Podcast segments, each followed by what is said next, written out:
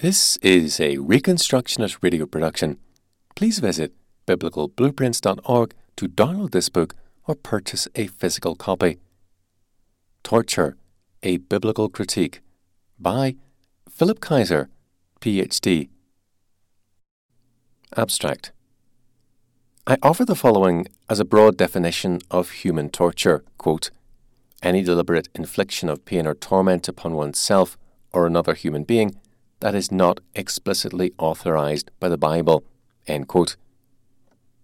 A more narrow definition is, quote, the use of such pain or torment to gain information. End quote.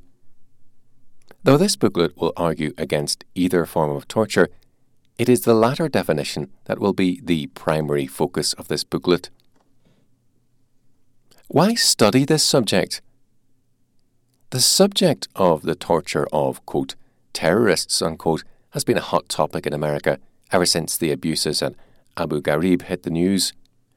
Unfortunately, though there has been much written on the subject, there has been very little biblical exegesis. Christians have fiercely taken sides on whether the CIA and other agencies should ever be involved in the torture of hostiles. Others have fiercely taken sides on whether waterboarding and other interrogation techniques should even be defined as torture.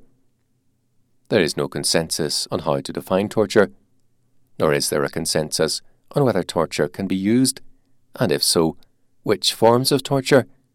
Some have argued that the Bill of Rights only protects American citizens, while others argue that those are God given rights that pertain to all humans, not just American citizens. As will be seen, this is an incredibly important topic with far reaching ramifications. It is imperative that Christians be able to argue intelligently from the Scriptures. After all, those Scriptures claim to guide us in, quote, all things that pertain to life and godliness, end quote, 2 Peter 1 3 and 4, and to be sufficient to make the man of God, quote, complete, thoroughly equipped for every good work, end quote, 2 Timothy 3 16 and 17. While most arguments in favour of torture have been purely pragmatic arguments, there have been some attempts to argue both for and against torture from the Bible. Some Christians have gone too far by arguing against all infliction of physical or mental pain, including the biblical penalties of beatings, Exodus 21:20, Deuteronomy 25:3, Proverbs 20:30, 23 13 and 14, 26 3, Luke 12 47 and 48, and the lex talionis, principle of civil law, Exodus 21 24, Leviticus 24 20, Deuteronomy 19 21, 25 11 and 12, and they have done so based on Christ's supposed overturning of all corporal punishment in Matthew 5 38 and 39. Others have gone too far in the other direction arguing that these latter punishments are indeed a form of torture that justify the use of torture in our, quote, war against terror, end quote, with God Himself engaging in torture. Joshua 23:13, Psalm 89:32, Isaiah 10:26, Matthew 8:29, 18:34, 22:13, 24:51, Mark 5:7, Luke 8:28, 12:45 to 48, Revelation 9 4 to 6, 18 6 to 8. However, we will see that even if this faulty definition of torture were to be accepted, such an interpretation would explicitly contradict at least 15 biblical principles. Before we can get into those biblical principles, we need to try to define torture. Definition of torture Secular attempts at defining torture. Defining torture has proved to be a difficult task for humanists, though most people seem to recognize it when it exists. Both Amnesty International and the International Red Cross have said that it is impossible to define torture by listing prohibited practices because, quote, however great the care taken in drawing up a list of all the various forms of infliction, it would never be possible to catch up with the imagination of future torturers who wish to satisfy their bestial instincts. The more specific and complete a list tries to be, the more restrictive it becomes. They have also admitted that, quote, whether an act of ill treatment constitutes torture depends on a number of factors, including the nature and severity of the abuse. Both torture and ill treatment are prohibited in all circumstances by international law. But international law has had difficulty defining torture in a way that is neither overreaching nor too narrow. The Convention Against Torture and Other Cruel, Inhuman, or Degrading Treatment or Punishment was adopted by the United Nations in 1984 and entered into force in 1987. It sought to define torture as, quote, any act by which severe pain or suffering, whether physical or mental, is intentionally inflicted on a person for such purposes as obtaining from him or a third person information or a confession, punishing him for an act he or a third person has committed or is suspected of having committed, or intimidating or coercing him or a third person, or for any reason based on discrimination of any kind, when such pain or suffering is inflicted by or at the instigation of or with the consent or acquiescence of a public official or other person acting in an official capacity. It does not include pain or suffering arising only from, inherent in, or incidental to lawful sanctions.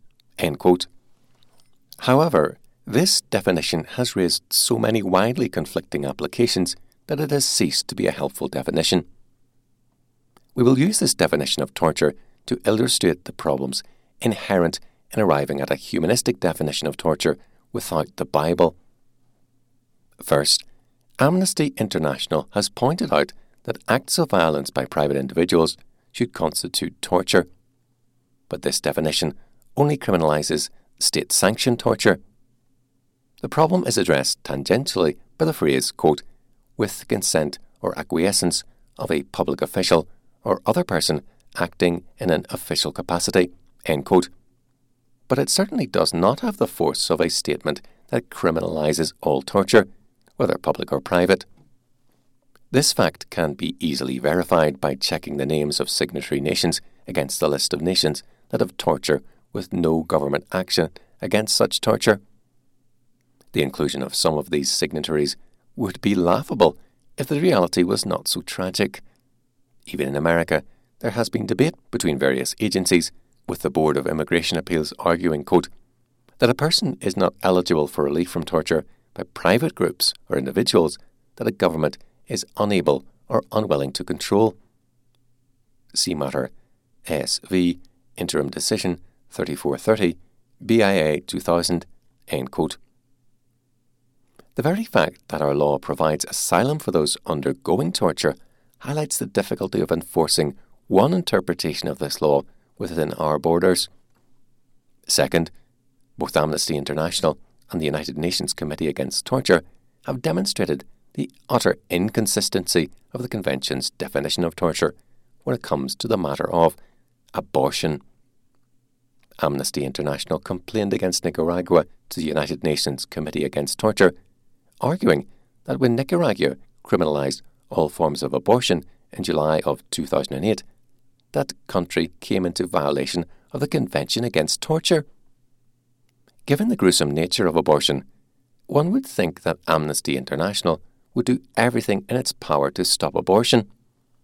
On the contrary, Amnesty International described the denial of rights to women as being torture of those women. Sadly, the United Nations Committee agreed. This illustrates the schizophrenic nature of any ethics that is divorced from the Bible. Any definition of torture that allows for abortions has lost its credibility. Third, there is an inherent tension between the main body of the definition and the last qualifying sentence. The main body of the definition is so broad that it could theoretically rule out all acts of war as inflicting torture, and some forms of military training as being torture. The last sentence is perhaps an attempt to rule this out, though it is difficult to see how military training could be seen to fall under, quote, lawful sanctions, end quote. In any case, the last sentence of the definition has opened the door to virtually any form of torture since administrative laws of various agencies have been able to make virtually all torture technically lawful. The reason for this is that the Convention leaves the definition of, quote, lawful sanctions, end quote, to each country, and several countries have given a great deal of discretion to agencies to create their own policies. The United States, in their reservations to the document, has explicitly redefined, quote, sanctions, end quote, to include, quote, any actions authorized by United States law, end quote, even if it applies to a person who has had no hearing in a court of law. A simple glance at the current signatories to the Convention Against Torture shows that this is not a theoretical problem in other countries either. Many of these countries engage in forms of horrific torture, but can justify them as, quote, lawful sanctions, end quote. On the other hand, many activists have been pushing Western nations into prohibiting all forms of spanking a child, however moderate the spanking may be, arguing that, quote, consent or acquiescence, end quote, by the state to such spanking is a violation of the Convention. Such widely divergent applications of this Convention make it clear that the definition is hopelessly inadequate. Fourth, the word severe does not have definition and has enabled prominent Americans to say that subjecting detainees to extreme temperatures, forced standing, stress positions, sleep deprivation, and waterboarding is not torture. Waterboarding, especially, has been touted as a safe and effective way of getting information. After all, we use these measures on our own soldiers. Many scholars have contested the claim that this is safe and have pointed to examples of lasting psychological damage, extreme pain, lung damage, brain damage, and broken bones from struggling against restraints. The word severe defies definition, though admittedly the United Nations has declared those practices as a form of torture. Certainly, the person who is being subjected to these painful procedures thinks they are so severe that he or she is willing to confess to anything rather quickly. But when top legal scholars can disagree on these practices, it makes one wonder if humanists can ever come to a consensus on a definition of torture. Fifth, the first part of the definition has been interpreted by at least some to rule out self defense with tasers or other electric shock devices, all corporal punishment, beatings, death penalty, hard labour, or an optional literal application of lex talionis, as well as any punishment that would bring great mental anguish to a person, including the pain suffered from loss of possession, shame, public rebuke, social ostracism, etc. It would be thought that the last sentence of the definition would protect such sanctions when applied to a person already convicted of a crime and receiving lawful penalties within a given country. However, as the congressional record shows, American law may, quote, not include sanctions that defeat the object and purpose of the Convention Against Torture to prohibit torture, end quote. But this begs the question on how exactly we should define torture Humanists are all over the map on this question. Sixth, the first part of the definition could, at least theoretically, rule out liberal ideas of incarceration in prisons, since it has been well documented that prisons almost guarantee the infliction of notoriously evil forms of psychological and physical abuse by guards and or inmates. It is hard to take people seriously when they argue that our prison system is more humane than the Bible's punishments. Seventh, the ambiguity within this definition has led the DOJ and the INS to give interpretations of torture that have been at odds with the definitions used by the CIA. I bring up these issues to point out that without the inspired civil law of the Bible to judge our behaviour, nations will continue to be at a loss to know how to consistently prohibit what they intuitively know to be wrong we need an objective standard by which to judge these debates. A biblical definition of torture. I offer the following as a broad definition of human torture Quote, Any deliberate infliction of pain or torment upon oneself or another human being that is not explicitly authorized by the Bible. A more narrow definition is, quote, the use of such pain or torment to gain information. End quote. Though this booklet will argue against any infliction of pain that violates these two definitions, it is the latter definition that will be its primary focus. These two definitions are a necessary consequence of the following biblical data. A woman who gets her ears pierced for earrings is deliberately inflicting temporary pain upon herself. But because this is authorized by the Bible, Ezekiel 16:12, it does not fit the definition of torture.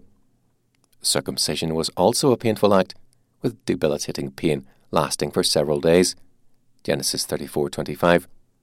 But because it too was authorized by God's word, Genesis 17, we will not define circumcision as torture. Likewise, surgeries designed to restore a body to God's normal order, though inflicting pain, had a biblical and God glorifying purpose and would not constitute torture. Likewise, the biblical punishments mentioned in the first paragraph of this booklet do not constitute torture if they were inflicted by the jurisdictions authorized by God, on the crimes authorized by God, within the limits authorized by God, and after biblical due process. By way of contrast, surgeons who engage in willful body modification, such as splitting tongues, inserting horns under the scalp, performing sex change operations, etc., would fit the definition of torture, whether the surgeon was asked to do it or not. Surgeons who perform abortions are indeed torturers and murderers. The painful scarification process that some African tribes inflict on the bodies of children is clearly forbidden in Leviticus 19:28 and would qualify as a prohibited act of torture. This same passage would also rule out all sadism and masochism, whether the person receiving the pain enjoyed the pain or not. Such torture is clearly demonic in origin. Deuteronomy 14.1, 1 Kings 18.28, Mark 5.5. Our bodies belong to God, 1 Corinthians 3, 16 to 19, and we need to ask God whether graffiti, pain, scars, or death may be inflicted on humans. Even tattooing of prisoners for identification purposes would be forbidden. Leviticus 19:28. Biblical law must define all issues related to pain inflicted on man. The issue is not whether corporal or psychological pain may ever be inflicted upon humans. The Bible is quite clear that lawful wars of self defense are situations where soldiers may indeed inflict pain and death upon the invading army. It is just as clear that corporal punishment may be inflicted upon criminals, with the death penalty being applied to murder. Genesis 9 6, Exodus 21 12 to 14, Leviticus 24 17, Numbers 35 16 to 33, Deuteronomy 19 11 to 13, 21 1 to 19, Matthew 15 3 to 9, Luke 23 41, Acts 25 11, a just number of beatings being applied to certain criminals, Deuteronomy 25 2 and 3, Proverbs 18 6, 19 29, 20 30, 26 3, and the theoretical possibility that the lex talionis laws could be applied literally, Exodus 21 24, Leviticus 24 20, Deuteronomy 19:21, 25 11 and 12. Likewise, biblical law was often severe enough that it produced a legitimate fear, a form of psychological pain that helped to discourage criminal behavior. Deuteronomy 13:11, 19:20. So the issue is not whether it is biblical to inflict pain. The issue of whether it is ever legitimate to engage in, quote, any deliberate infliction of pain or torment upon oneself or another human being that is not explicitly authorized by the Bible. End quote. And more to the point of this booklet, is it ever legitimate to inflict pain or torment upon anyone to gain information? The clear answer of Scripture is no. The biblical prohibition of torture. In Acts 23:3, Paul gave the standard Jewish interpretation of Deuteronomy 25 1 and 2. He said that it was not lawful for authorities to so much as slap a prisoner prior to a trial and conviction. Of course, people might object that this was only a protection for a citizen, not an enemy combatant. But Scripture was quite clear that, quote, one law shall be for the native born, and for the stranger who dwells among you. End quote. Exodus 12:49. This did not preclude interrogation of hostiles on the field of battle, Judges 8:14, or offering mercy to hostiles who voluntarily gave helpful information, a kind of plea bargaining, Judges 1 24 to 26. These situations were proper applications to the offer of peace to a city, Deuteronomy 20 10 to 15, also being extended to any citizen of that city who defected. It is true that on the field of battle, enemy soldiers knew that their fate was death, Deuteronomy 20 10 to 15, unless they had worthwhile information to give. Since information was a weapon on the field of battle, an enemy who withheld information during the heat of battle could be considered to be armed and could be killed. This was why plea bargaining was so powerful on the battlefield. Failing to plea bargain could mean death. But God never allowed torture to extract information. The following are the main biblical arguments against the torture of any human, whether alien or citizen. 1. Paul declared this slapping of a prisoner prior to conviction under due process of law to be a violation of the law. Acts 23:3. If Paul was struck, quote, contrary to the law, end quote, then anything greater than a slap in the face should also be considered unlawful. This would be true whether the person was a native born or a stranger who dwells among you, since there must be one law for both. Exodus 12:49. This principle would rule out waterboarding. 2. Nicodemus argued that judging either an individual or a crowd of being an enemy of the state without having been convicted in a court of law was contrary to the law. John 7 47 to 53, 47 to 53. 3. Arguing from the lesser to the greater, cruelty against animals was forbidden in the Bible. Genesis 49 5 to 7, Proverbs 12:10. How much more so cruelty against humans? Genesis 49 5 to 7, Exodus 6 9, Psalm 71 4, 74 20. 4. Biblical law governing the treatment of captives does not allow for torturing or killing them. 2 Kings 6 8 to 23. On the field of battle, an enemy can be killed, but once the immediate conflict has ceased, such prisoners cannot be treated inhumanely. Nor should people argue that we are in a perpetual state of emergency. We all know how the threat of danger can be perceived to be perpetual, even years after a proven attempt at attack has ceased. Can we treat a captured soldier who is now in America differently than God commanded the captured pagans in 2 Kings 6 8 to 23 to be treated, despite imminent threats from Syria? That would violate centuries of Western war policies. The limits of any form of roughing up would be on the battlefield in face to face combat. Once the soldiers are in custody and off the battlefield, 2 Kings 6 8 to 23 kicks in and they should be treated well. 5. Though hostiles from an aggressor nation could be made into slaves for war reparations, Leviticus 25, 44 to 46, Joshua 9:23, all biblical slaves, indentured servants, had basic God-given rights that would rule out torture. A. Beatings could only be inflicted on slaves for clear-cut punishment for documented disobedience, Luke 12, 44 48. There is no evidence that slaves could be beaten to extract information from them. Keep in mind that, quote, a child is no different from a slave, end quote, Galatians 4.1. This means that any corporal punishment that is ungodly for a parent to inflict upon its child would also be ungodly to inflict upon his slave. This principle would clearly rule out waterboarding. B. Second, slaves were always to be treated with respect and not with cruelty. Leviticus 25, 46, 53. Interrogation techniques that are cruel or harsh should not be used. C. Scripture protected slaves with the lex talionis principle, just as it did any other citizen. And if permanent damage of any type was inflicted on such a captive, Exodus 21, 20 to 27, he was to be let free. Exodus 21, 26 and 27, Leviticus 24, 19 to 22. Likewise, equivalent punishment was to be inflicted on the torturer, quote, As he has done, so shall it be done to him. Fracture for fracture, eye for eye, tooth for tooth.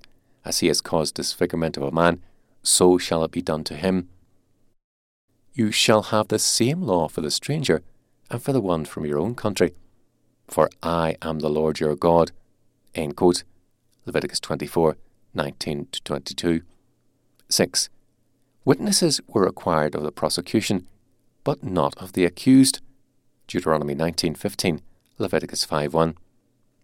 This by itself rules out the use of torture because it is requiring a person to become a witness against himself. Only the accuser was forced to testify. 7. Torture violates the biblical right of the accused to remain silent. This law is implied in Numbers 35:30, Deuteronomy 17:6, 19:15, and is explicitly affirmed by Christ's silence in Mark 15:3 to 5, Matthew 27:14. This reinforces the previous point that the prosecution had the responsibility of bringing witnesses and that the accused did not. 8. The accused is treated as innocent until proven guilty. Deuteronomy 25 1 and 2, Isaiah 43 9, Deuteronomy 17 6, Acts 16 37, 23 3. This was one of the gross violations of the law that occurred at the trial of Jesus. He was mocked and beaten prior to trial, Luke 22 63 to 65. But modern torture of captured suspects is a similar violation of the principle of innocent until proven guilty.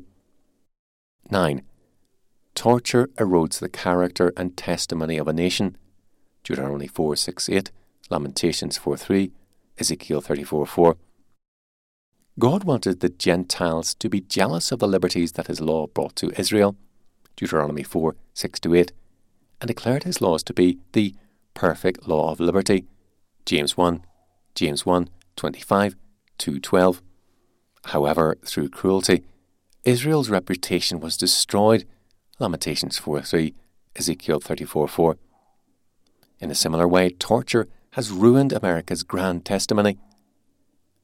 Though not agreeing with much of his politics, Senator John McCain was correct when he excoriated the forms of torture that have recently been perpetuated in America.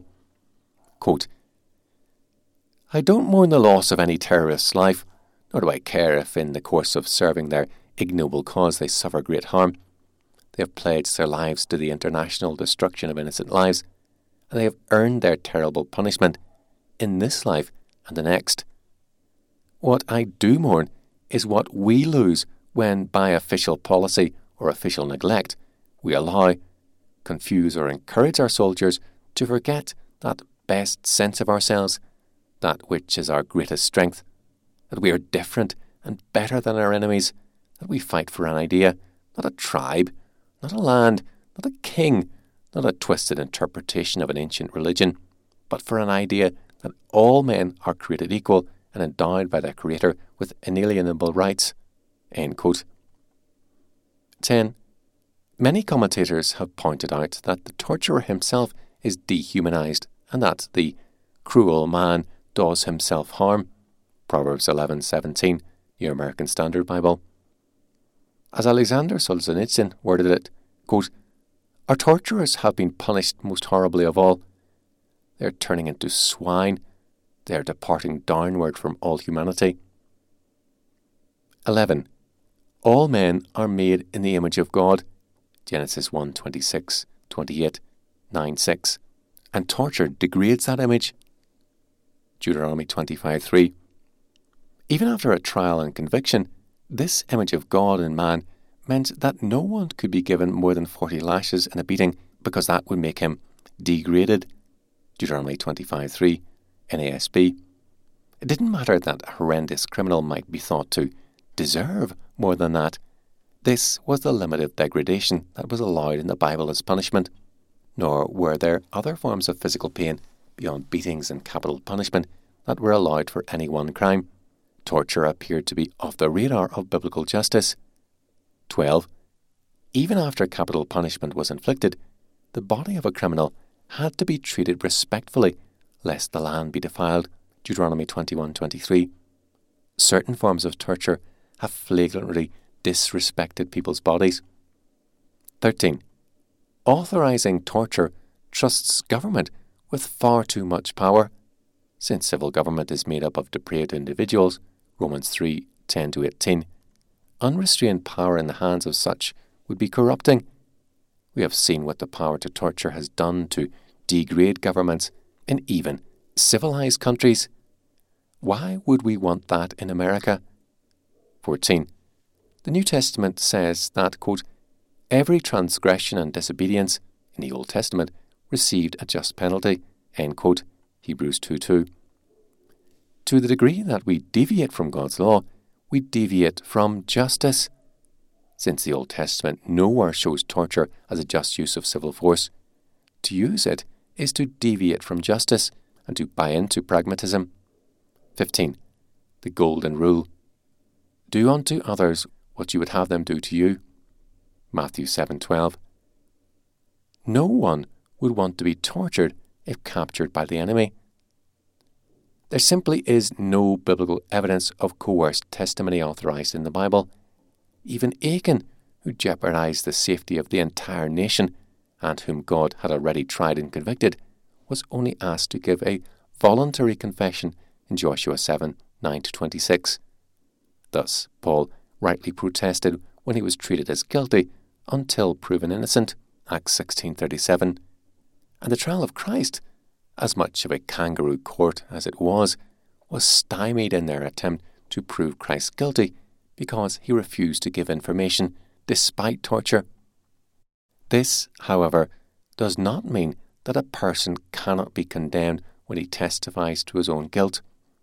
See, for example, 2 Samuel 1:16, where David said, quote, Your blood be on your own head.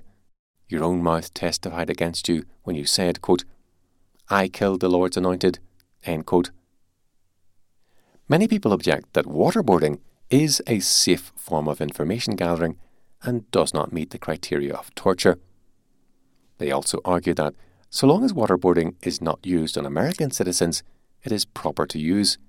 However, many of the principles already given apply here. Other questions that expose a problem with waterboarding are these 1. If waterboarding is permissible for non citizens, what is there about waterboarding that makes it not acceptable to be used on citizens? Could it be used on a citizen who was suspected of being a terrorist? Do his rights vanish? Do citizens have more rights than non citizens? I do not accept the idea that the Constitution's Bill of Rights applies only to citizens. Those were rights that the citizen had before there was any nation of America or any citizens.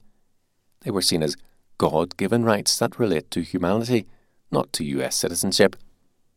The bottom line is that Scripture mandates that, quote, one law shall be for the native born and for the stranger who dwells among you.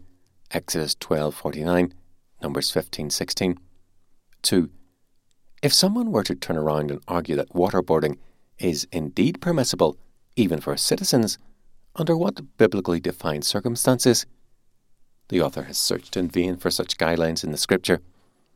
Given the strong language used against coerced testimony, the onus is on those who believe torture is acceptable to prove that the Bible allows it. Furthermore, what would be the limits of psychological pressure and pain that could be used on citizens? If this is not defined biblically, there really are no limits. How could you demonstrate that there is a logical stopping point? If you were the subject of waterboarding, suspecting of being a right wing extremist, would you feel like your civil liberties were being abridged? Christians need to think biblically on these issues and not argue that the end of peace and safety justifies the means of torture. Conclusion Based upon the biblical evidence that we have examined, we conclude that torture should never be used by anyone to gain information. Not only is it not authorized for our war on terror, it is itself a hostile attack against God's social order and should be opposed by every citizen. This audio version of Torture, a Biblical Critique, has been produced by Reconstructionist Radio and narrated by Nathan F. Conkey. Please visit biblicalblueprints.org to download this book or purchase a physical copy.